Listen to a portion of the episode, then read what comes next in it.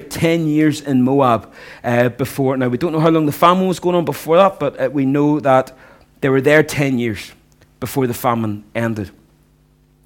Um, it's a tale of bad choices, of hurt, of bitterness that sets the scene of hopelessness, of brokenheartedness, but it is that dark setting that allows us to see and to appreciate the hope and redemption and love and second chances coming through then in the following chapters. They don't come through selfish choices. Hurt does. They does uh, emptiness comes through this selfishness. And remember Naomi at the end of chapter one, she says, "Oh, don't call me Naomi, which means pleasant. Call me Mara, for God has dealt bitterly with me. For I have I left full and have come back empty. Emptiness. That's the result of selfishness." And so that's the first 10 years in Moab. And then over the course of the remaining year, 18 months, God restores. And you have that wonderful principle that's set out in the book of Joel that says God will restore the years that the cankerworm has taken away.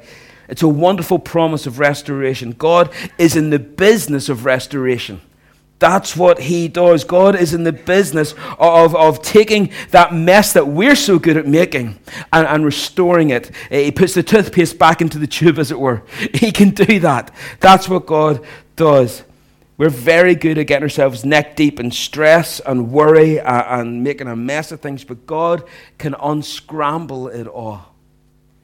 And even though we may come to God and say, Well, hold on, God, I was full, but you allowed me to get empty. What's the crack with that, God? How come you, I, I, you allowed me to be full and then be empty? But it's Jeremiah 2, isn't it? Jeremiah 2 says, What, what, what have I done, you know, that you have found so offensive? What have I done that your fathers have gone so far from me? I was the spring of living water, but you've decided to abandon that and, and, and build broken cisterns, cisterns that don't hold water. You've decided to dig wells and try to fill it with stuff and make that your resource. It's not working. You can't keep them full. And so God's saying, Yeah, you're not full anymore because you've abandoned me. You're trying to do it yourself. Selfishness leads to emptiness. And sometimes we'll come back to God then eventually and say, But God, I'm too broken now. There's, I've made such a big mess. I could never be refilled. But God says, No, I am in the business of making old things new. I'm in the business of remolding and reshaping people like the potter molds the clay. That's what I do. That's what he's saying. God never throws people on the scrap heap. Never. He never thinks, well, they're too broken for me to fix. Their, their problems are too deep seated for me to ever untangle. Oh, the problems and the hurt are, are, are too deep seated or too systemic for me to ever do anything. No. Listen, you cannot underestimate our God and the things that He can do. Nothing is impossible for our God. So it doesn't matter what, how bad you imagine things to be. You can go as dark and as deep as you, as you can possibly imagine. And no matter how entrenched your anger, no matter how gross or addictive your sin, nothing is impossible with God. And there is nothing, nothing, nothing in this world as powerful as the redemption that's available at the cross of Jesus Christ. That's just fact. And so they spend a decade in Moab. And then in chapter 2, we, there's just one day in Bethlehem, the field of Boaz. And then chapter 3 that we're coming to this morning is a night on the threshing floor of Boaz's field. And then chapter 4 covers maybe about a year, a year and a bit. There's a wedding, and then there's a, a, a pregnancy and a birth. So, so give it maybe, say, a year total. Ruth is a, a romantic book, but it talks about love in lots of different ways because there's not just boy meets girl and girl fall in love with boy and love at first sight, but there's also the love between uh, Ruth and her mother-in-law uh, and the love that they have. And so there's love at all different angles in this book. And God is at scene, uh, behind the scenes. He's weaving it all together. In, in Ruth, you don't read about, and God saith, and God spoke, and God did this. All we hear is them talking about God to each other and making decisions, and yet God is excuse me, God is clearly weaving it all together. And we looked at the characteristics last week that we should be looking for in our romantic relationships, the things that you should aspire to have as a spouse, and the things that you should look for in a spouse. And hopefully, I didn't get too many of you into trouble last week. Last Sunday night, then, though, we, we closed off chapter 2 by looking how hope can change things. Naomi, who was once bitter and hurt, and feeling the emptiness of her heart, starts to feel her heart being filled again. Hope can do that. Hope can just almost be like a switch. It's like you find momentum again whenever all you could do was just sit there and feel sorry for yourself. Well, what's the point? This is as good as it's going to get. This is just terrible. And then hope says, no, but mate, things can get better. And hope is not just vague optimism or wishful thinking, but it's a tangible hope, a hope that wasn't just about things somehow maybe getting better or somehow she picks herself up by her bootstraps and gets going again, but rather redemption can happen in her life not because she can redeem herself, but because there is a Redeemer. And we were singing that before the children's talk. Hope is a person. And in truth, it's with Naomi that we start this week. I had the song in my head. Now, I'll be honest, I know it from Mrs. Doubtfire, but it's from uh, Fiddler on the Roof. Matchmaker, matchmaker, make me a match. Find me a find, catch me a catch. That's what Naomi is about to do. That's her role. She's going to be the Jewish matchmaker. And she sees Boaz being interested in Ruth, and she gets all excited. Oi, vey, have I got a plan for you? Or, or whatever it happens to be. And she comes up with this sanctified scheme. Christians, we don't scheme or plot, but we've got sanctified schemes. And she sets up her daughter in law with someone who is lawfully able to bring love and joy and peace and prosperity back to their family. Someone who was able to redeem all that they had lost over their 10 years in Moab. God restoring what the cankerworm has taken away, the years that the cankerworm has taken away. And it's because there is a Goel a kinsman redeemer. This is someone who, by law, can come and fulfill the unfulfilled duties of a deceased male relative and provide a home, an heir, and even legal entitlement to property and things that they'd forfeited. So, chapter 3 is when Ruth pops the question. Yes, it is Ruth who pops the question, and that's where we're hoping to finish this morning. It may sound weird because sometimes we, we feel like we have to defend the role of women in, in the Bible. And yet, here we see, um, we've already talked about Deborah this morning, but here we see feminism in full swing. She's proposing to him, she's taking the motivation. Sometimes we think biblical women are just these pretty wallflowers that don't say anything, they're just supposed to be there. And then it's the men who are the strong, kind of take charge kind of guys if you think that, that, all that tells me is that you've never really studied any of the biblical women, or you've never really studied any of the biblical men because time and time again in, in Scripture we find that the women in the Old and New Testament are actually really strong, powerful, godly characters. So much to learn. They're not perfect, of course they're not. No one's perfect, but there's so much that we can learn from them. And in fact, uh, some of the men as well are, are, are weak and not as strong as they ought to be. Certainly not compared to some of the women in their lives. And so it's Ruth who does the asking here, and yet, okay, hands up, it's not girl power or, or feminism or anything like that here. This is a requirement by law. If Ruth wants Boaz to be her redeemer, she has to ask for it. A redeemer, by law in Israel, cannot just swoop in and forcibly redeem you. He can't do it. He's not allowed to. You cannot be redeemed against your will. You had to seek redemption. Now, isn't that interesting? Because so many people will say to me, Jeff, you know, listen, I understand what you're saying, but if it's God's will that I'll be saved, I'll be saved. I don't need to worry about it. It'll happen eventually. If I'm one of God's elect, look, just stop right there. God is very clear. He says, If you seek me, you will find me. Eh, in the book of Acts, it says, Repent so that your sins may be out. In other words, what he's saying is that if you want to be redeemed, if you want to know Christ as your Redeemer, you have to come and ask for it. Come and redeem me. Be my Redeemer. And so Ruth and Naomi are planning, they're scheming on how to hook the fish. Um, can we move that on, please? Uh, and then tonight we'll see how Boaz responds. Then Naomi, her mother in law, said to her, My daughter, should I not seek rest for you, that it will be well with you? Is not Boaz our relative with whose young woman you were? See, he is winnowing barley tonight at the threshing floor. Wash therefore and anoint yourself, put perfume on, uh, and put on your cloak and go down to the threshing floor. But do not make yourself known to the man until he has finished eating and drinking. But when he lies down, observe the place where he lies, then go and uncover his feet and lie down, and he will tell you what to do. And she replied, All that you say, I will do. Naomi is the matchmaker. She's concerned about her daughter in law and is concerned for Ruth long term. What will happen to Ruth when I am gone? And so she's trying to make sure that she's well looked after. She's scheming. In those days, marriages were arranged.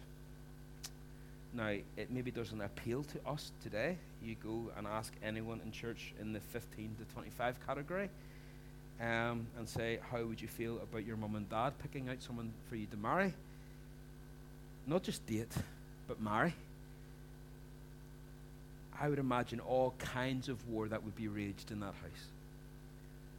You know, when you're 15, 16, 17, you know, you're pretty convinced that your parents know nothing as it is. So now they're going to pick someone for you to love for the rest of your life? Oh my goodness. You don't know anything or whatever. I, teenagers. I'm sure many of you, if not most here, married someone that your parents approved of. But would you have expected them to pick that person out for you? Or you know that first time whenever they awkwardly say, "Oh, I hear so and so has a son. I hear so and so has a daughter." Uh, they can have as many sons as they want. They're not coming near me. Says, "No, it's not happening." But in those days, marriages were arranged. Now, we don't do it in the West, but I don't think it's necessarily having that freedom to choose has particularly helped us. When you look at the divorce rates and you look at the misery that is caused by family breakups down through the years and, and, and the infidelity and, and all the rest of it that's there. Now, in fact, in India, Christian communities still arrange marriages for them. It's not like just a Hindu, it's a cultural thing. So even if in a Christian community, they're matchmaking on their children's behalf. And whenever I was there, I asked the question, well, how do you guys date? And they says, well, we don't. We don't. We, we meet that person, there's a period of courtship, and then we get married. And I remember thinking at the time, but then you don't know the person that you're marrying. And then, of course, wisdom kicks in, and you realize, well, that's pretty much true here as well, isn't it? Right? I mean, you don't truly know somebody until you marry them. But in India, then they say, so listen, don't knock it until you've tried it. We don't have the divorce rate that the West does. We learn that marriage is a commitment for life, that it will take work, it will take effort, and we learn to live and to love together. And that's the mindset that's here between Ruth and Boaz there's a commitment already before they, they get married to start the hard work, not to finish the hard work. You know, you may say you don't believe in arranged marriages, but I say it all really depends on who's doing the arranging. I believe in arranged marriages because I believe God arranged my marriage. I look at the provident hand of God in my life and I see how so, so much of what has gone on and how my ministry has developed and my life has developed. And it wouldn't have happened if Ruth hadn't been there in my life. And maybe she might say something nice about me, I don't know. But it all depends on who's doing the arranging. If you're insisting on taking control, or you're, or are you going to allow God to arrange things? It would seem Ruth was willing to trust. Now, bear in mind, she's not trusting her mother here. This isn't her mum that's sort of stepping in for her. This is her mother in law. Now, pause. Would you allow your mother in law to arrange your next marriage? the silence kind of says everything, doesn't it? See, this is the combination of human intelligence and divine providence. Naomi and Ruth are planning, they're forging a path, they're setting goals. Here's what we're going to do. Here's the plan. Here's the hope. Here's what we're going to try and do. But look at it. This is wise. I meet some Christians and they're almost allergic to planning and forward thinking. And it's scary. It's almost as if planning ahead is unspiritual to them. You know, they'll, they'll say, Look, I'm not going to apply for a job until God shows me which job I'm supposed to go for. And they're hoping for, you know, CEO level of some major company that, that they haven't worked a day in their life. I'm waiting for God to open up the door. says, Well, you know, I'm, I'm not going to get involved in the church ministries. I'm not going to sign up to anything because uh, I want to feel called before I serve, as if somehow we need to airlift you physically into a ministry or into a team or into a committee. I'm just going to wait until I feel led. Well, I believe that God gave us brains. I believe God blesses those who uses the grey matter that He has given to us. If anyone lacks wisdom, the Bible says, let him ask of God who gives generously to all without reproach. Which means then that if we believe that to be true, then we should act in faith then and not wavering. In other words, whenever I'm not sure what I'm supposed to do, I say, Lord, my wisdom is lacking. So I'm going to ask you, I need you for your wisdom. Give me your wisdom, Lord. And then what happens is I move forward, trusting that the insights that I have, the gut feeling that I have, and the instincts that I have, I'm acting with godly wisdom because He promised to meet the need. I've asked Him for it. I believe that He's going to be good to His word, and I act. Providence does not eliminate human activity. There are three types of people in the world there are people who make things happen, there's people who watch things happen, and there's people who have no idea what's happening. Ruth and Naomi were the first kind. I know plenty of Christians in the second and third category, but Ruth and Naomi are the first sort. They make plans. It's not unspiritual, but, but, but be flexible. Blessed are the flexible, for they shall not be broken. That's not a Bible verse, but it is a biblical principle. You'll find it in James chapter 4 verse 13. Come now, you who say, Today or tomorrow we will go into such and such a town and spend a year there and trade and make a profit. Yet you know not what tomorrow will bring. What is your life? For you are a mist that appears for a little time and then vanishes. Instead, you ought to say, If the Lord wills, we will live and do this or that. So, in other words, we make the plans, but we also say we will do this if the Lord wills. We're going to be flexible. If something else happens, we're not going to force ourselves on ahead regardless. Trust me, you will live ha- more happily, you will live longer when you're a wee bit more flexible with God's will. So Naomi says, Shall I not find rest for you, a haven, a security, a place where you can find peace? What a picture of a marriage. I want to find a place for you to be safe. That's what marriage should be like a place that is a haven for us from the stormy world. I, I, said before Easter, Ruth and I will be married 10 years this December, and I have to say, it's a lot better now than what it was at the start. Now, it's not that it was bad at the start, you know, or fist fights or, or anything like that, but it's a haven. And the longer you become aware of the stormy world, the safer that haven becomes. I heard about a girl who heard the story of Snow White for the first time and she ran home to tell her mum. Now, the mum knew the story, obviously, and so sat patiently, listened as she told the story of Snow White, and then then she gets to the end, says, And the prince ran in and kissed Snow White, and she woke up from the poisoned apple. And then guess what happened, Mummy? Oh, well, dear, they lived happily ever after. No, they didn't, Mummy. They got married. Sad mindset to have. But Naomi isn't selfish here. She could have said, Now hold on a minute. My husband died too.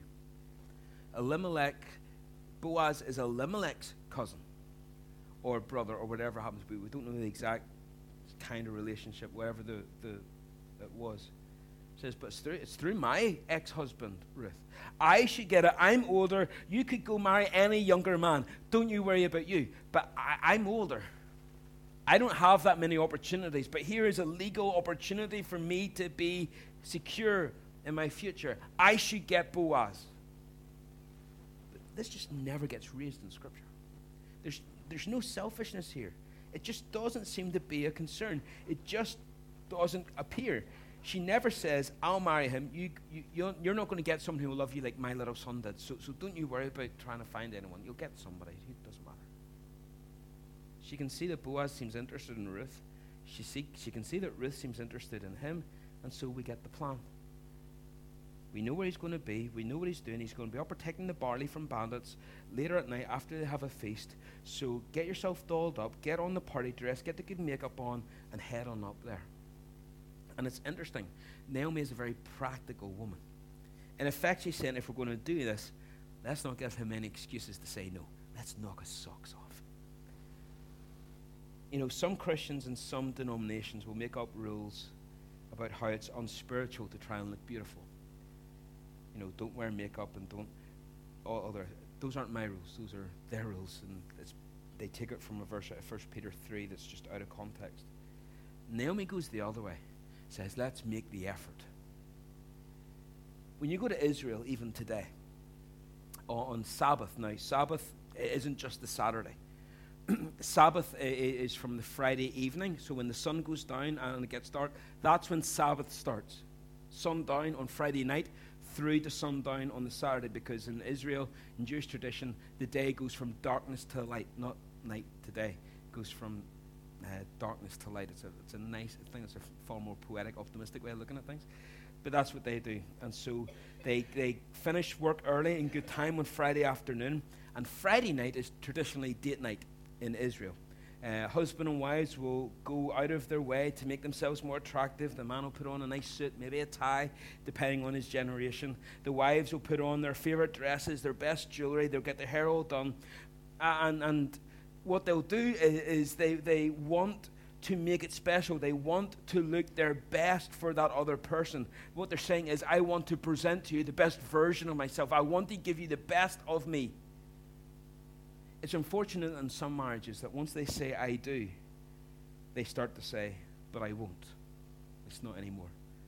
And it's like, well, I've bagged you. Now I don't need to try so hard. And so they say, like, I do, but I won't.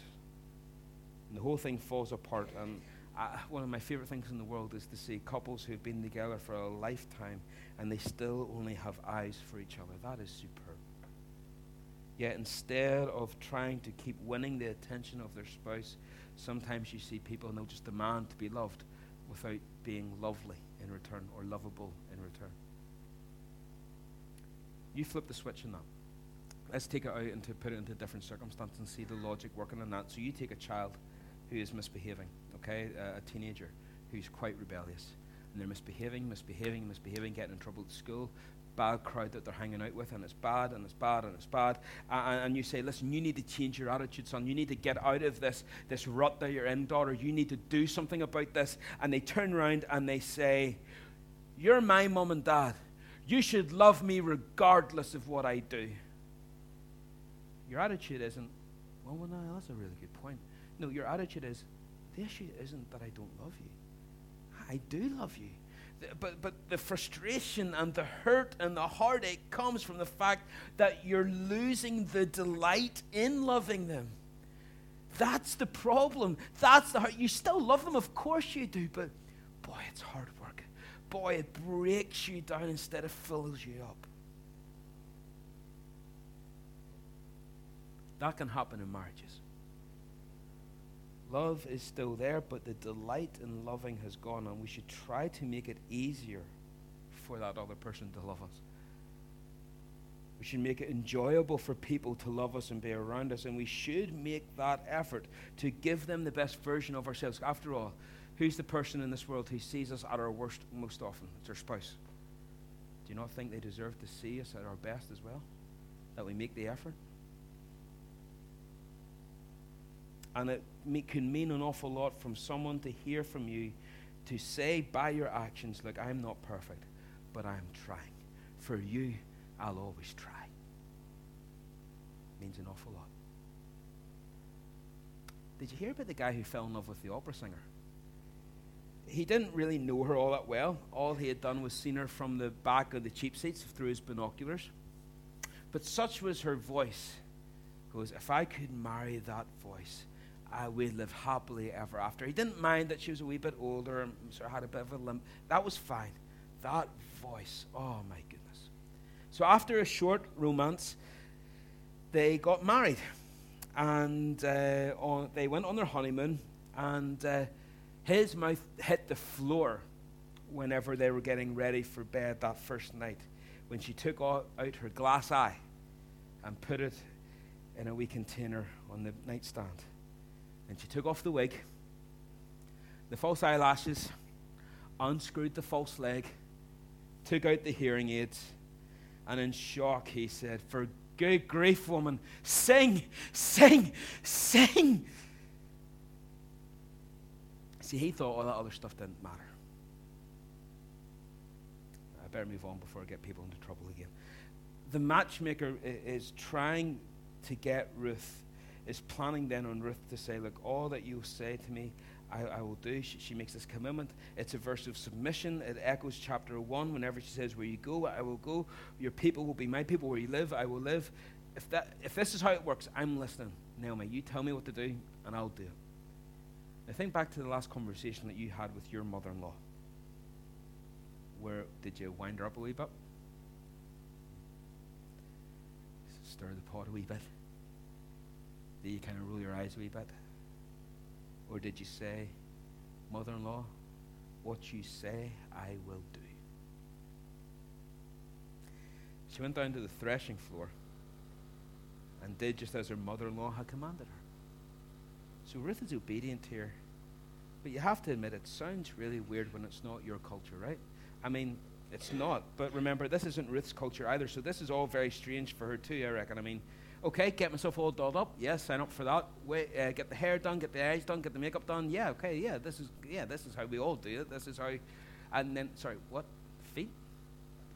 Uh, sn- wait for his sleeping and then sneak up on. What? Am I going to get arrested for this? This seems very strange. This kind of sounds kind of stalker-like behavior. Uh, this is, is this do all Jewish people do this?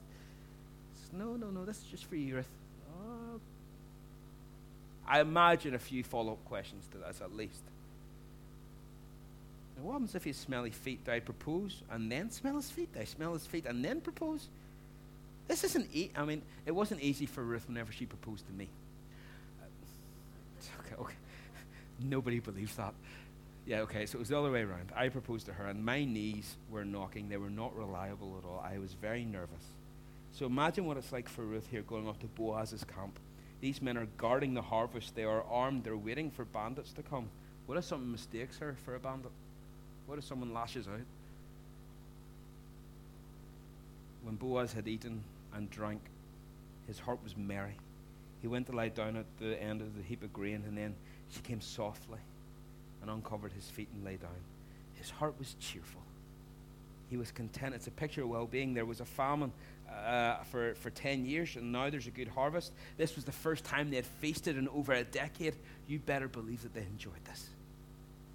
And they lied down in formation and protect the grain and rest for the evening, wrapped up, covered their feet.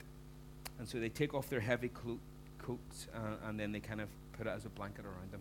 Because, you know, it happens, nothing changes. It's just, you know, we all hate it whenever our feet get cold at night.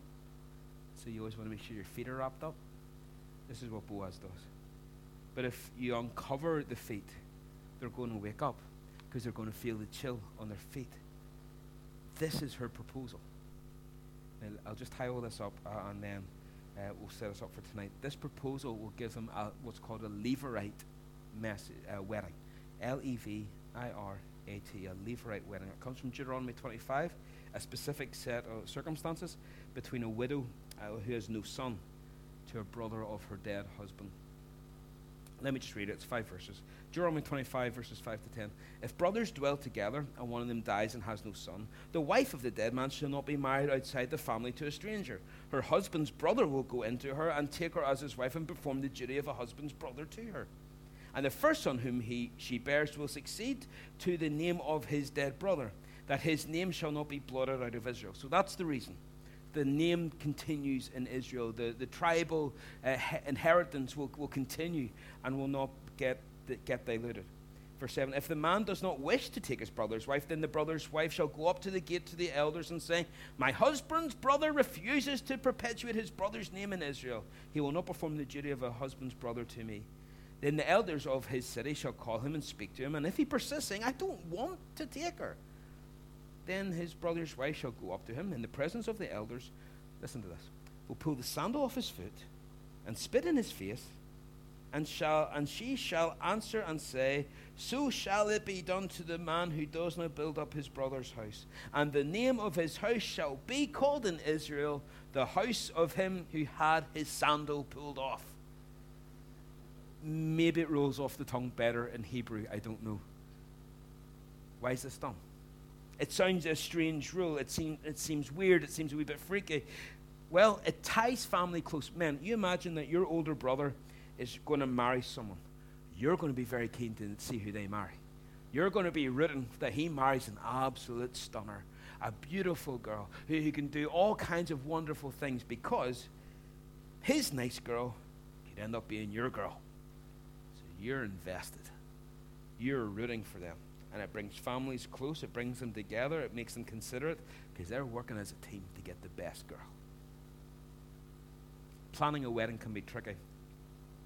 Uh, my family have a wedding in a few weeks' time, and there is drama because some people got invited and other people didn't, and then there's people saying, "Well, if they're not going, I'm not going," and blah blah blah blah blah, load of nonsense. But this system of, of weddings keeps families close. They want to be close. They want to be involved because there's going to be an expectation of responsibility. You may not like your brother, you may not have enough time for him, but you're going to be invested. You're going to keep ties close because you may have to follow up you may have to step in.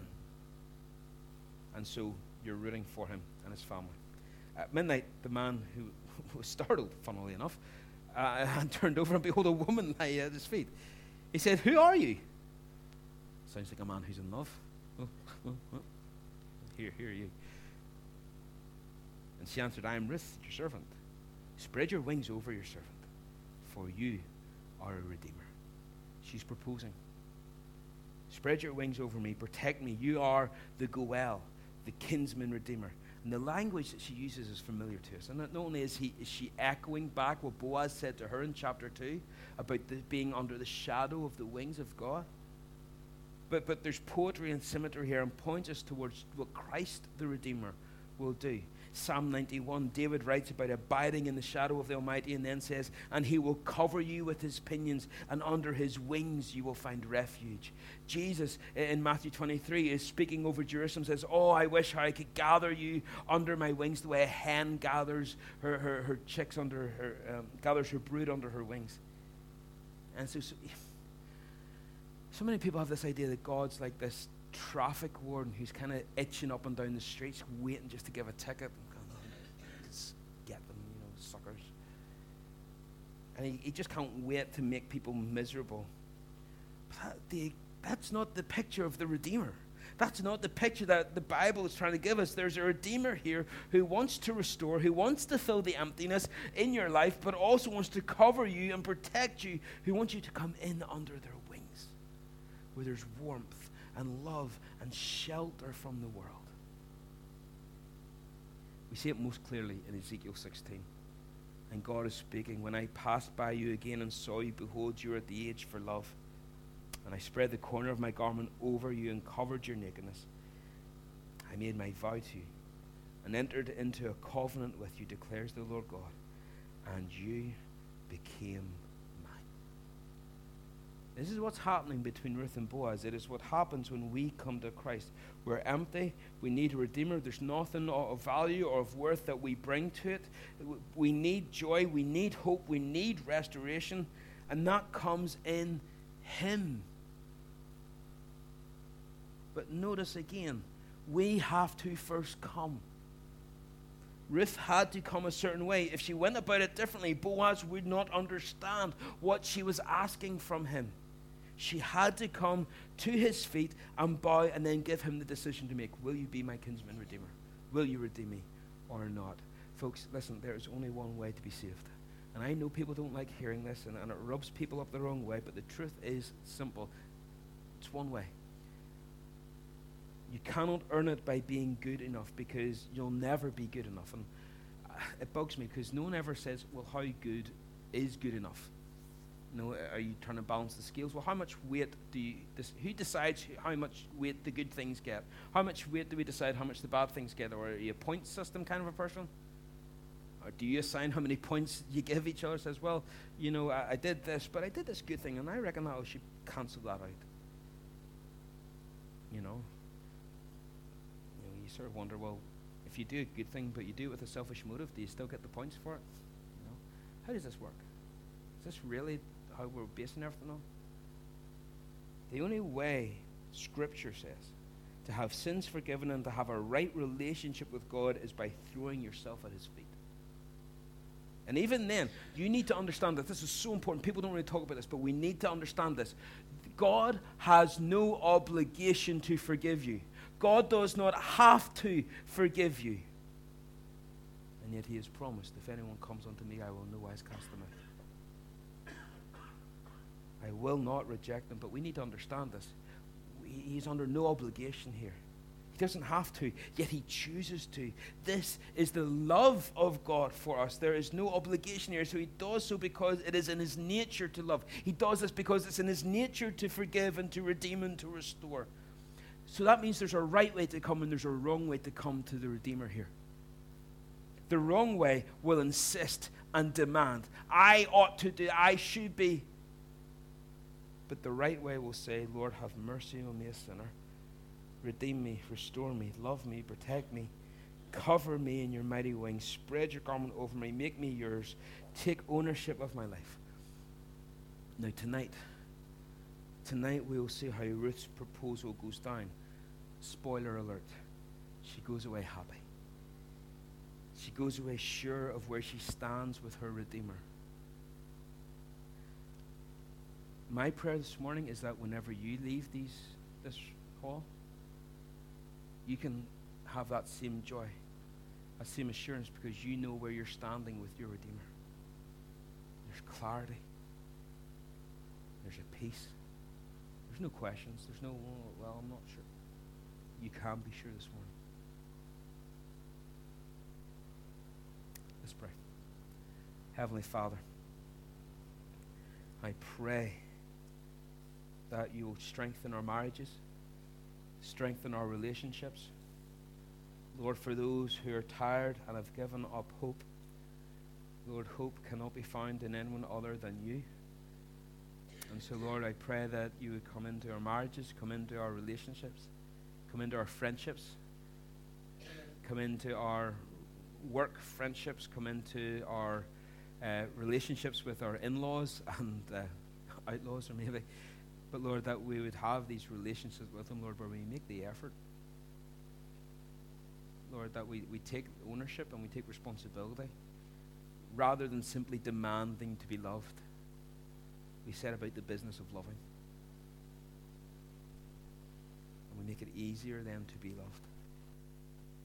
Lord, we thank you, though, that you love us with uh, unfathomable love. Lord, that even though we mess up so often and we make so many mistakes, your love never wavers. Your love never changes. It is consistent and it is faithful.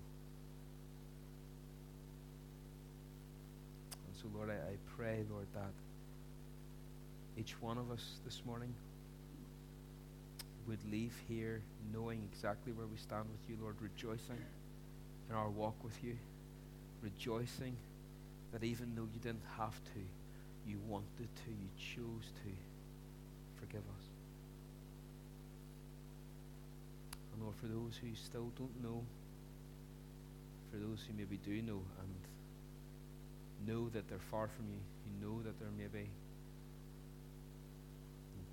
came in with no interest in knowing you. Lord, I pray that even now they, they may be found at your feet, saying, Lord, here I am. Redeem me. Lord, you've promised that those who seek you will find you. Lord, you have promised that those who repent will have their sins blotted out.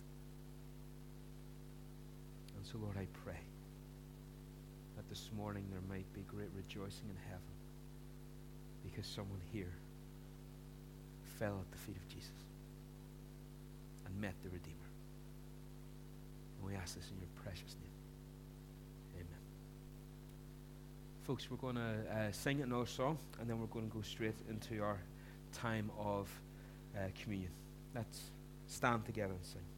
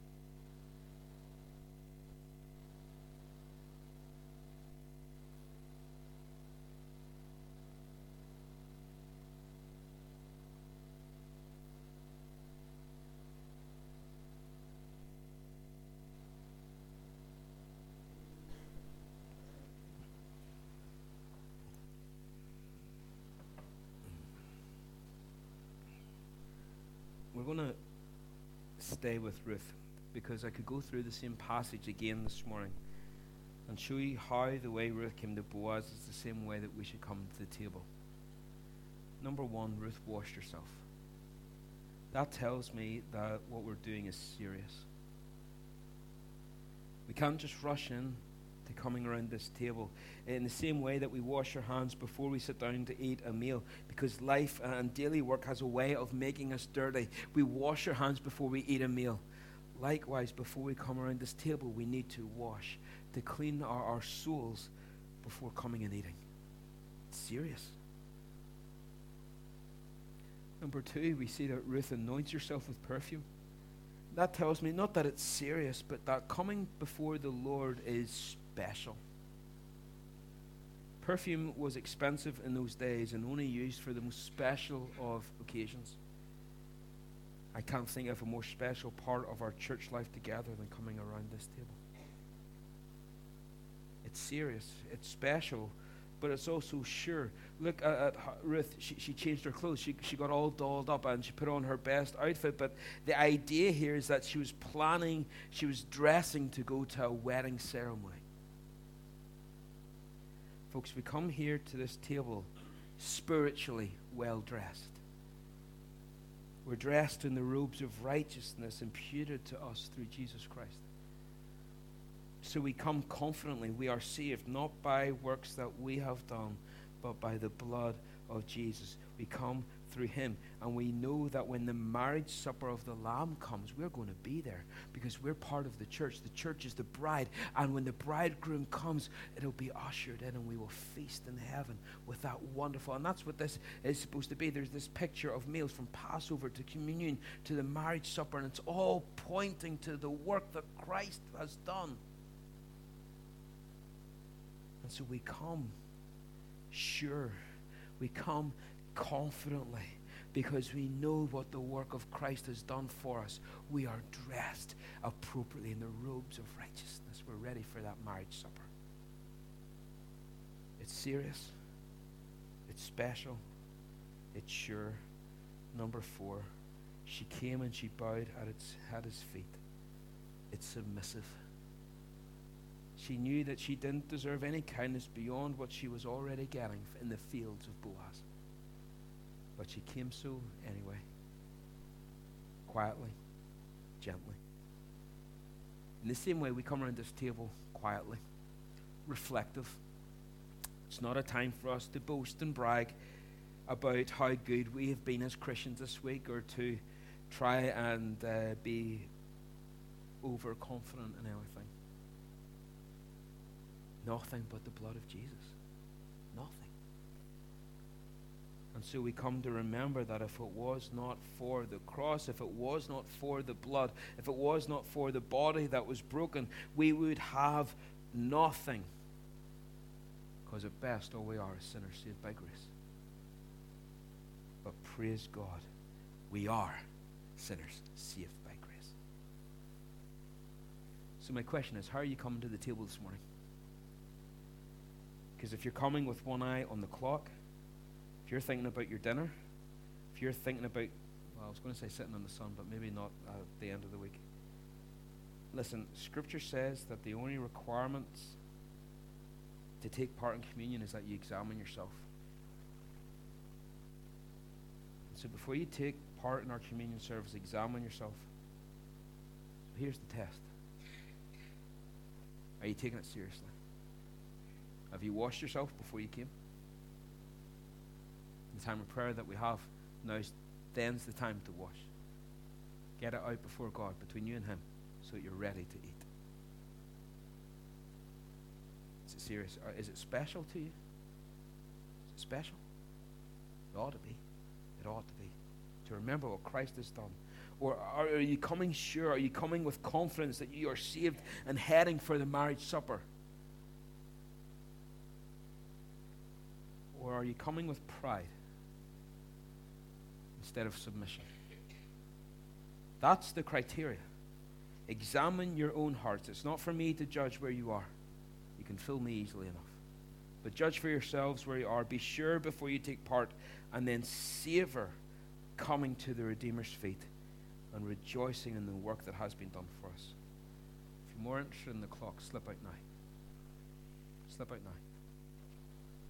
But if this is serious, if this is special, let's find the time. Do it right.